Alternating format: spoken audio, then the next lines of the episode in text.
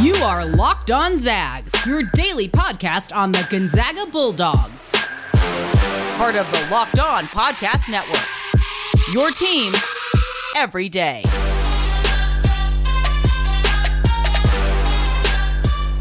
What is going on, y'all? Welcome to the Locked On Zags podcast, part of the Locked On Podcast Network. I'm your host and longtime Gonzaga podcaster, Andy Patton, moving over from Score Zag Score and taking over here at Locked On. First, I want to thank you all for making this podcast your first listen of the day. Whether you are a new listener to the show, new to my content specifically, or coming over from my previous show, a reminder to please follow and subscribe to this podcast wherever you already get podcasts, and to look out for an upcoming YouTube channel, which is going to start in the next few weeks. For those of you who are more visual, who just want to see what kind of setup I have in my podcast studio, which I got to be honest, right now we're in the process of moving. It's it's going to be a little wonky whenever we get this show started. You're probably going to see a lot of different backgrounds for the first couple weeks as we try to get a get ourselves settled into our new house. But uh, once we do, it's going to be a great little background, fun little podcast studio coming your way. So check that out on YouTube as soon as it comes out. You'll hear from me as soon as it does, I promise. All right, we are less than one week from Gonzaga's exhibition exhibition opener. One week, y'all. They're playing on Halloween. We are almost there. They're going to start the season off against Eastern Oregon. Today is yet another edition of Mailbag Monday. We got a ton of great questions from all of you listeners out there. Going to go through them all one by one to get us through our last Mailbag Monday before we actually have actually have basketball to talk about. Uh, just a reminder for those of you who are new listeners or who have not gotten involved in Mailbag Monday in the past, if you want to get involved, three ways you can do so. You can tweet at me at ScoreZagScore whenever you are thinking of a question. I'll write it up, I'll get it into the show. I also reach out on Twitter Sunday morning soliciting questions. You can respond to that tweet. Those that's a guaranteed way to get yourself into the show. You can also reach out on Facebook and Instagram, which are currently at ScoreZagScore, or you can email me personally at andypatton013 at gmail.com. That's especially if you have like longer questions you want to flesh out, if you're somebody who doesn't use social media. It's a really good way if you have multiple questions, a really good way to reach out to me. I always respond to your emails as well, so we can have a dialogue about it in that regard. All right, so let's get right into it. Uh, this first segment, I tried to I try to break them up as best I can. Sometimes you guys make it easier on me. Sometimes you don't make it as easy on me. That's totally okay. This first question, this first segment is generally about kind of rotations and kind of the offensive flow for next season. This first question comes from Emily via Gmail. She says, Why does Few like to use a smaller rotation? What is the benefit of that, especially in years like this one where there's so much depth? Emily also mentioned that she thought this might be a stupid question, which it's absolutely not. Emily, I cannot stress that enough. This is a very a common question about, about Coach Few, particularly in the most recent years. I think the easy the easy answer to this question for the first uh, 12 to 15 years of Mark Few's tenure, tenure as the head coach is that they just they didn't have the depth. They didn't have the amount of talent that this roster has, uh, top one through nine. They may have had it one through four, one through three, uh, even on some of the better teams, one through six or seven. But rarely has Mark Few had the amount of talent to really have this be a, a question that comes up as much as it has in the last – three, maybe four seasons. So I think that's part of it. I think the other part of it is is kind of simple. Better players equals more success. And so for Mark Few, as good as Kaden Perry is as the tenth man in this roster, as good as Ben Gregg is as the ninth man on this roster, in, in my mind, as good as you know Dominic Harris is as the fourth or fifth guard, depending on on where he slots in when he gets back from his injury. Like the other guys are better. Chet Holmgren and Drew Timme are definitively better than Kaden Perry and Ben Gregg. And that's not a slight to those guys. It's the fact that those two guys are, you know, a consensus top five selection in the 22 NBA draft and a consensus selection for National Player of the Year frontrunner. So, like, you, you, it's pretty hard to be better than those two guys. So I think for Mark Few and for the way that he's operated as a coach and the way that this team is operated is just play your better players as much as you can. And obviously, you could make some arguments that potentially playing those guys less keeps them fresher into the tournament. Yes, maybe that's the case. You know, you look at a guy like Corey Kispert who played 35 minutes per game last year on a team that probably didn't need to play him as much. We'll see that this year with how good Julian Strawther is. Like, oh, maybe Julian could have played more. Corey struggled a little bit in the tournament. Are those things related? I don't know. I tend to think if they are, it's a very small correlation and not a significant one. I do understand when people bring that up, like, hey, why run Corey Raggett all year when we have capable backups, guys who could play in his place, and he gets tired at the end of the year? Meh, maybe, maybe it's there. Maybe it's there. But I think generally the thought process is play your better players more. And for the majority of the time Mark Few's been the head coach, there hasn't been nine really good players on a roster. We'll see what happens this year. I'm pretty staunchly believing that he's not going to play a bigger rotation. I don't know that I agree with that decision necessarily, but I do believe that that is the decision that will be made. Next question comes from Strike Nowhere at Strike Nowhere on Twitter, who asks, "Can you elaborate on the Holmgren Timme Watson trio on the court at the same time? Curious how that would work. Would Chet play the three? Yeah, so I talked about this in the last episode. Strike Nowhere asked this question moments after he listened to the, the last mailbag, I assume, and so I've been kind of sitting on it for a while.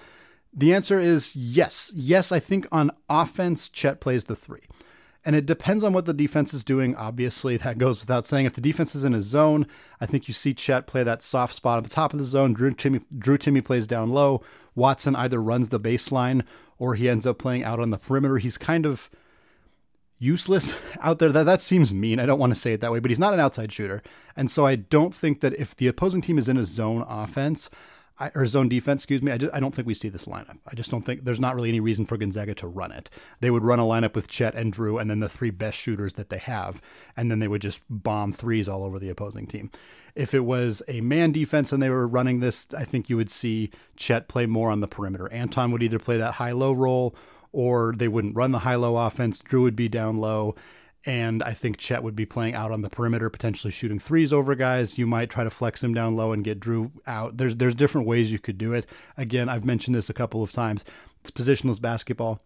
I, I don't think that calling Chet a three on offense when he's on the floor with Anton Watson really matters. And I think defensively, Chet's not going to be a three at all he is going to be the five, really, defensively. He's going to be under the basket. He's going to be blocking shots. He's going to be cleaning up boards. That's what he's going to do. So he's not going to look like a traditional three in that sense because he's not going to be playing on the perimeter on defense. But on offense, I do think you could see him play more of a role away from the ball in the spurts of games when they play this lineup. Again, I said it that then, and I'll say it again. I don't think it's going to be a lineup we see all that often especially because Gonzaga has so much guard depth and they have Julian Strawther and they just don't need to play this lineup all that much. But I do think we'll see it periodically. And when we do, I think Chet's going to play more of a three role, at least on offense. Next question is another one from Emily via Gmail. She says, Is it a problem to have so much talent? Does it risk making guys frustrated and leaving before they get their chance? This may really only be a fan problem to see players we like transferring or not getting expected minutes when more people come on board. But I'm curious to hear your thoughts. Yeah, problem's not the right word. I do understand absolutely what you're saying, and, and I do think that the fan problem is probably more of a part of it where fans get frustrated to see players continually leaving the program early, uh, players they were really excited about who never got a chance for whatever reason. This hasn't really happened at Gonzaga. Oumar Ballo left last year, and he left because there was a roster crunch. That's that's an example of it. There have been other players who have left the program because of roster crunches in the past. Greg Foster left, Manny Arop left. Uh, there are many more. Ryan Spangler left, Grant Gibbs left. Some of those guys left for different reasons. Grant Gibbs went on to have a very successful career. So did Ryan Spangler. Those are two of the most successful players to transfer away from Gonzaga. And in some regards, that was instances of them being in logjams here, but it was mostly I think they just thrived in other systems. Whether it was something they didn't they didn't align with Mark Few and the system, they didn't align with being in Spokane. Like with Gibbs, the story was that he was really homesick. Like maybe that was impacting his his ability or how he was playing on the floor. But those weren't. That's not the same situation that you see at like Duke and North Carolina, where they are continually having top 100, top 50, top 25 rated recruits transferring after a year or two because they're not getting any playing time. That's not happening at Gonzaga, partly because they're not getting multiple top 25 recruits very often. It happened this year. It's going to continue to happen after this, but it ha- it's not a long time thing that has been happening at Gonzaga. And part of it is because I think the co- the staff is so intentional about finding players that they believe will buy into the system, that they believe will will work out on the timeline that Gonzaga identifies for them. I don't know if Gonzaga how often they adjust their timeline, but they seem to really nail it with a guy like Rui, where they were ready for him to play in his third year. You know, they were ready for Drew Timme to play in his second year. They were ready for Phil Petrusev to play in his second year. Like some guys, it's a full four year plan. Joel Ayayi was a three year plan. Like they they seem to identify that really well. And it, and rarely do we see guys transfer away who blossom somewhere else. So it seems like they have a good grasp on what's going to happen with these guys. The it's kind of a long winded answer. The short answer is no, it's not a problem to have too much talent as long as you are forthright, open, honest with the players you're recruiting and recruiting the type of players who are going to buy into that type of system. For the most part, with very few misses, Mark Few and before this year, Tommy Lloyd and their staff have identified players who fit into the system extraordinarily well. It is their it is their greatest strength. On their greatest strength. With without a doubt in my mind. Mark Few is a good actual basketball coach. I don't have a doubt about that. But his greatest strength is figuring out how to develop these players on the correct timeline and getting them to buy into it. And I think a big part of that is recruiting the right types of players. If they continue to do that, this will not be a problem. If they don't, if they start chasing the number of stars that guys have and they don't focus on anything else, we're going to start seeing what happens at Duke and North Carolina where they churn these dudes in and out of the program every year or so. And I, I just don't think that that's going to happen at Gonzaga. All right, that's a wrap on segment number one. Coming up, we're going to answer even more listener submitted questions all episode long. But before we do that, I want to tell you all about Prize Picks. Prize Picks is daily fantasy made easy. I love this, and I know that you will too. Prize Picks is a leader in college sports daily fantasy. They offer more college football props than anyone in the world and offer the, all the all star players from not only the Power 5 schools, but your favorite mid major players as well, which I know is appealing to all the Gonzaga fans out there. New users that deposit and use the promo code Locked On will receive a 100% instant deposit match up to $100. PrizePicks allows mixed sport entries, so you can take the over on Chet Holmgren combined with the under on Patrick Mahomes in the same entry. Use the award-winning app on both the App Store and Google Play. Entries can be made in 60 seconds or less. It is that easy. Don't hesitate. Check out PrizePicks.com and use promo code Locked On, or go to your, or go to your App Store and download the app today. PrizePicks is daily fantasy made easy.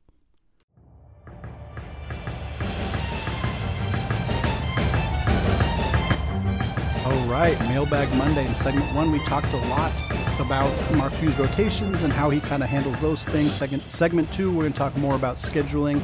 This first question comes from Mike Curtis at Upper905215 on Twitter, who asks, How much impact does not having a secret scrimmage have?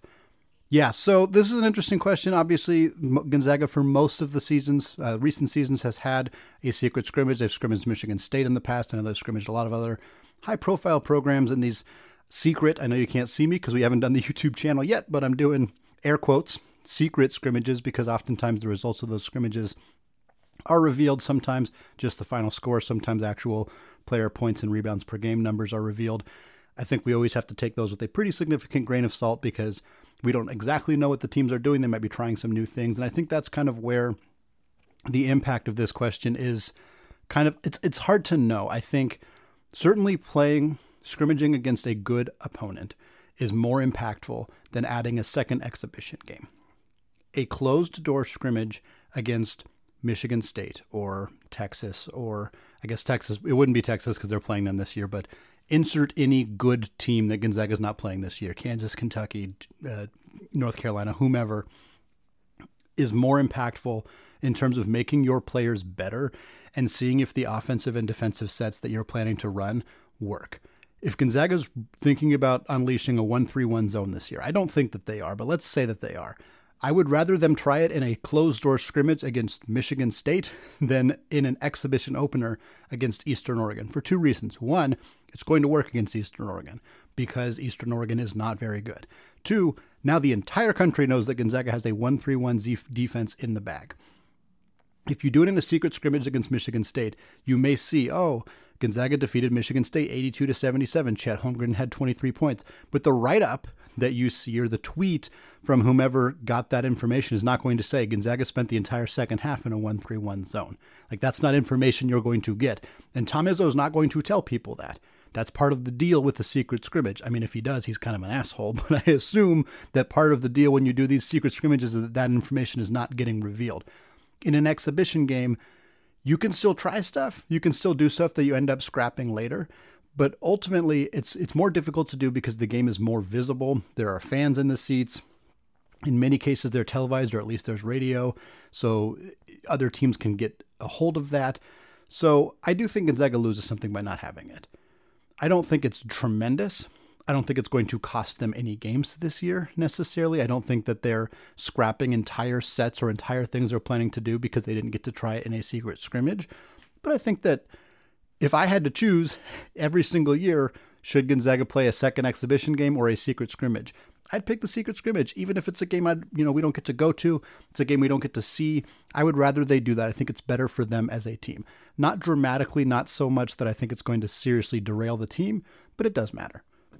This next question comes from Brian Mary at B Mary Zag on Twitter, who asks, "Who will be our toughest non-conference opponent this year?" So this is a it's interesting. I, I was kind of reading into the way that this question was worded because I think if you're just looking like ranking the teams, that's that's different than looking at the actual opponents and the game and the time of this, you know, the time in the schedule and all of that stuff. So, you know, UCLA and Texas and Duke are the three top tier opponents that Gonzaga is playing. Alabama is good. Like they're, you know, they have other good opponents on their schedule, but the the the answer to this question is one of those three teams between Duke, UCLA, and Texas. Duke is being played at the end of a week where they already will have played Central Michigan and UCLA. It's the day after Thanksgiving. They'll have been in Las Vegas for over a week. It, they'll have played two games that week, including what is likely going to be a very emotionally exhausting and physically demanding game against UCLA. So for me, that Duke game is going to be really, really hard. But I don't know that that makes Duke their toughest opponent. For me, I think the toughest opponent is Texas. And that is and, and UCLA obviously extremely good team took them to overtime or took nearly took them to overtime. Uh, returns all of their starters from last year. Obviously, they're going to be extremely good. But Texas has such a deep team this year. And beyond that, they have a lot of big physical veteran guards. And that to me is one of the one of the few ways that a team could beat Gonzaga this year. And obviously, the recipe was laid out against when they played Baylor last year. The roster has changed significantly. Gonzaga's, you know, they lost Jalen Suggs, Joel Ayayi, Corey Kispert. They lost a lot of their offense. They gained a, a, much bigger defensive presence in a guy like Chet Holmgren. They have two dynamic freshman guards. They got a grad transfer in Bolton. Like the, the roster has changed a lot. But big physical guards are still going to be an issue for Gonzaga. They're going to be an issue in the pick and roll, depending on how the how the team chooses to guard that with Drew Timme. They're going to be an issue because Gonzaga, Jalen Suggs was their best defensive player on the in the perimeter, and they lost him. So you know, you look at this team. They have Marcus Carr, six two point guard. He was averaged 20 per game at Minnesota last year. Courtney Ramey's coming back, six three guard who averaged 12 and a half last year. Andrew Jones is coming back, six four guard, averaged 15 per game last year. Like that's a lot of dudes who are all, I think they're all seniors. I think Jones is a redshirt senior. So big veteran dudes, two guys who've been in this program for multiple years. Carr's a guy who I think he'll acclimate to their system very well. Like that could they could that could really give them some issues. Now, Texas's biggest rotation player is six nine. So that's a pretty significant advantage for the Zags in the sense that they're going to start two players who are taller than six foot nine. And while Timme's only six foot ten, he is bigger and fit, more physical than pretty much anybody on Texas's roster. You know, they lost Greg Brown from last year, they lost Kai Jones from last year, so they're they're going to be they're going to be hurting in the front court. It's basically Texas's guards versus Gonzaga's bigs. I think Gonzaga is going to win this game, but it's very early in the year, so Gonzaga is going to have to gel quickly. People were concerned about that last year, and Gonzaga jailed within the first few minutes of their first game against Kansas. So there's not a strong reason to believe that they won't do that again this year, but it needs to happen in a hurry because this is going to be a tough game. This is a tough opponent. So I'm going to pick them, but if somebody else picks UCLA, somebody else picks Duke, I, I don't know that there's really a wrong answer by the end of the year. It might be somebody totally different out of that group. Those are all three very, very good teams, but I think that Texas game is going to be tough. This next question comes from Christian via Gmail. He says, what are the best radio options for out of market fans for men's and women's basketball? Yeah, so the answer here is the Gonzaga IMG Radio Network. So that's that's the way to go. You can use the TuneIn app, which I have used in the past. It's an easy way to find it. You can also find it online. Sometimes you can find streams of the radio. It's it's a little bit difficult to find uh, all of the time, but I have used it in the past. Uh, if you don't have internet, you're kind of SOL. You need to get the app, the TuneIn app again. But that's that's where Adam Morrison is. Adam Morrison and Tom Hudson, they you know the voice of Gonzaga. He's been calling games for a super long time. Obviously, Adam Morrison is is awesome. If you have not heard his call of the Jalen Suggs shot against UCLA, please just go listen to it. In fact, we should just make it required listening, like right before the first game of every season going forward.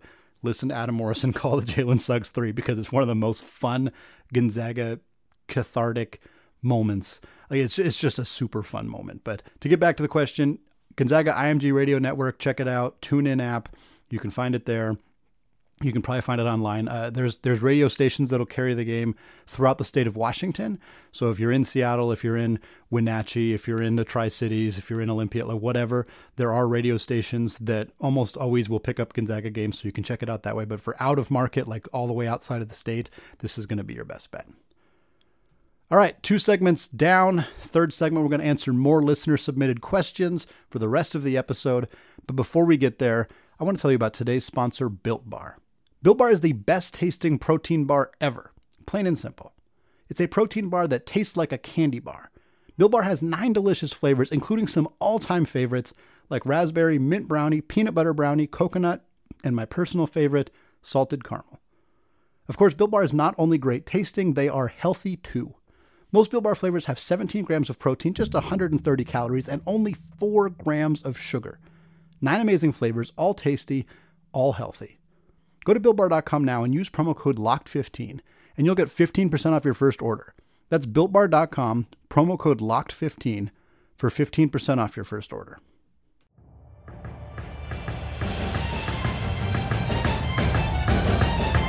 All right, third segment. We're talking Zags in the NBA, or excuse me, we're talking pro Zags, not all NBA related questions, although that is the primary topic of discussion after the NBA season has gotten started. His first question comes from Josh B. Vaxed at Josh Edits on Twitter, who asks, What's going on with Suggs? After a couple stellar Summer League games, he's been pretty quiet, and the bust memes are already out. So is it rookie jitters, lingering injury, bad coaching? And yes, the answer might be patience, grasshopper. Yeah, patience is, is probably going to be the key here. It's really early into his professional career. He and, and and frankly, his performances haven't been like awful. They haven't been abysmal. What, what's been happening for those who haven't been paying attention is he's getting a fair amount of rebounds, a fair amount of assists, a fair amount of steals. He's just his shooting percentages are bad. He's missing a lot of shots. That's been the primary thing. He's playing right now. As I'm speaking, by the time you listen to this, this game will be over. Last I checked, he had 10 points on like three of nine shooting, but he had four boards, four assists. So it's like, well, he's like he's contributing. He's finding ways to contribute. He's just not knocking down a lot of his shots. To answer the the whys, I think the rookie jitters is a part of it, and Jalen is kind of a player who who who attempts to be very jitter proof. And so I don't like using that term because I don't think that he is nervous or like has any self doubt. What I think that it is, quite frankly, is two years ago he played in front of high school gyms and, and he played, you know, at high levels in high school, but it was still high school. And then he came to college. And then throughout throughout his one year in college, he primarily didn't play in front of crowds. There was no crowds at his home games. You know, there were some crowds in the NCAA tournament, and no doubt that was, you know, a, a shock for him that he got over and, and, succeeded, you know, very obviously quite a bit in those uh, moments. But he still hasn't had a lot of experience playing in front of crowds. And now today, like I said, he's playing right now tonight as I speak at Madison Square Garden.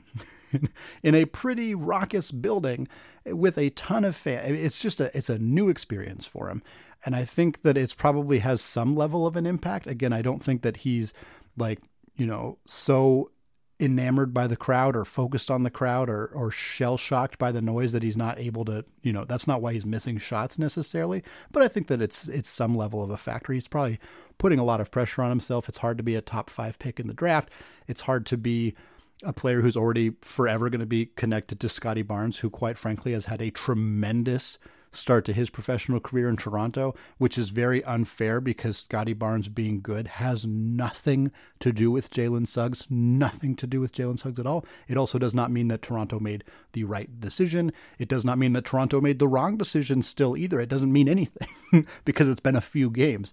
But the fact that this is, and I don't know how much Jalen pays attention to this, I assume very little but it's all there. It's all happening, and we're feeling it as fans. Like we've been defending him, and he's struggling, and I know that it's hard, but it, we got to be patient. He's he's 20, he's 19, whatever. He's very young. He's going to be a good NBA player. He's going to be a great NBA player. He may not be a great NBA player for the first half of this year. He may not finish this season as more than an okay NBA player, and that's fine. That's fine. If he's not anywhere close to winning Rookie of the Year, that does not mean he will not be one of the best NBA players to come out of this class still. It just it just may take a little bit of time. Next question comes from Christian via Gmail. He says, Our guy Corey does not seem to be in a position to get much playing time this year. Obviously, things can change, but DNP the first game and then 10 minutes in the second game. Is this just early in the season? Will things change? Rui coming back, probably not going to help Corey's minutes. And then Christian says, I'm currently shop- shopping around for an NBA team. I wish I was not really shopping, just kind of being a fan to root for a team. Which team is the most Zag worthy to cheer for? The Wizards were my pick, but, and he kind of trails off.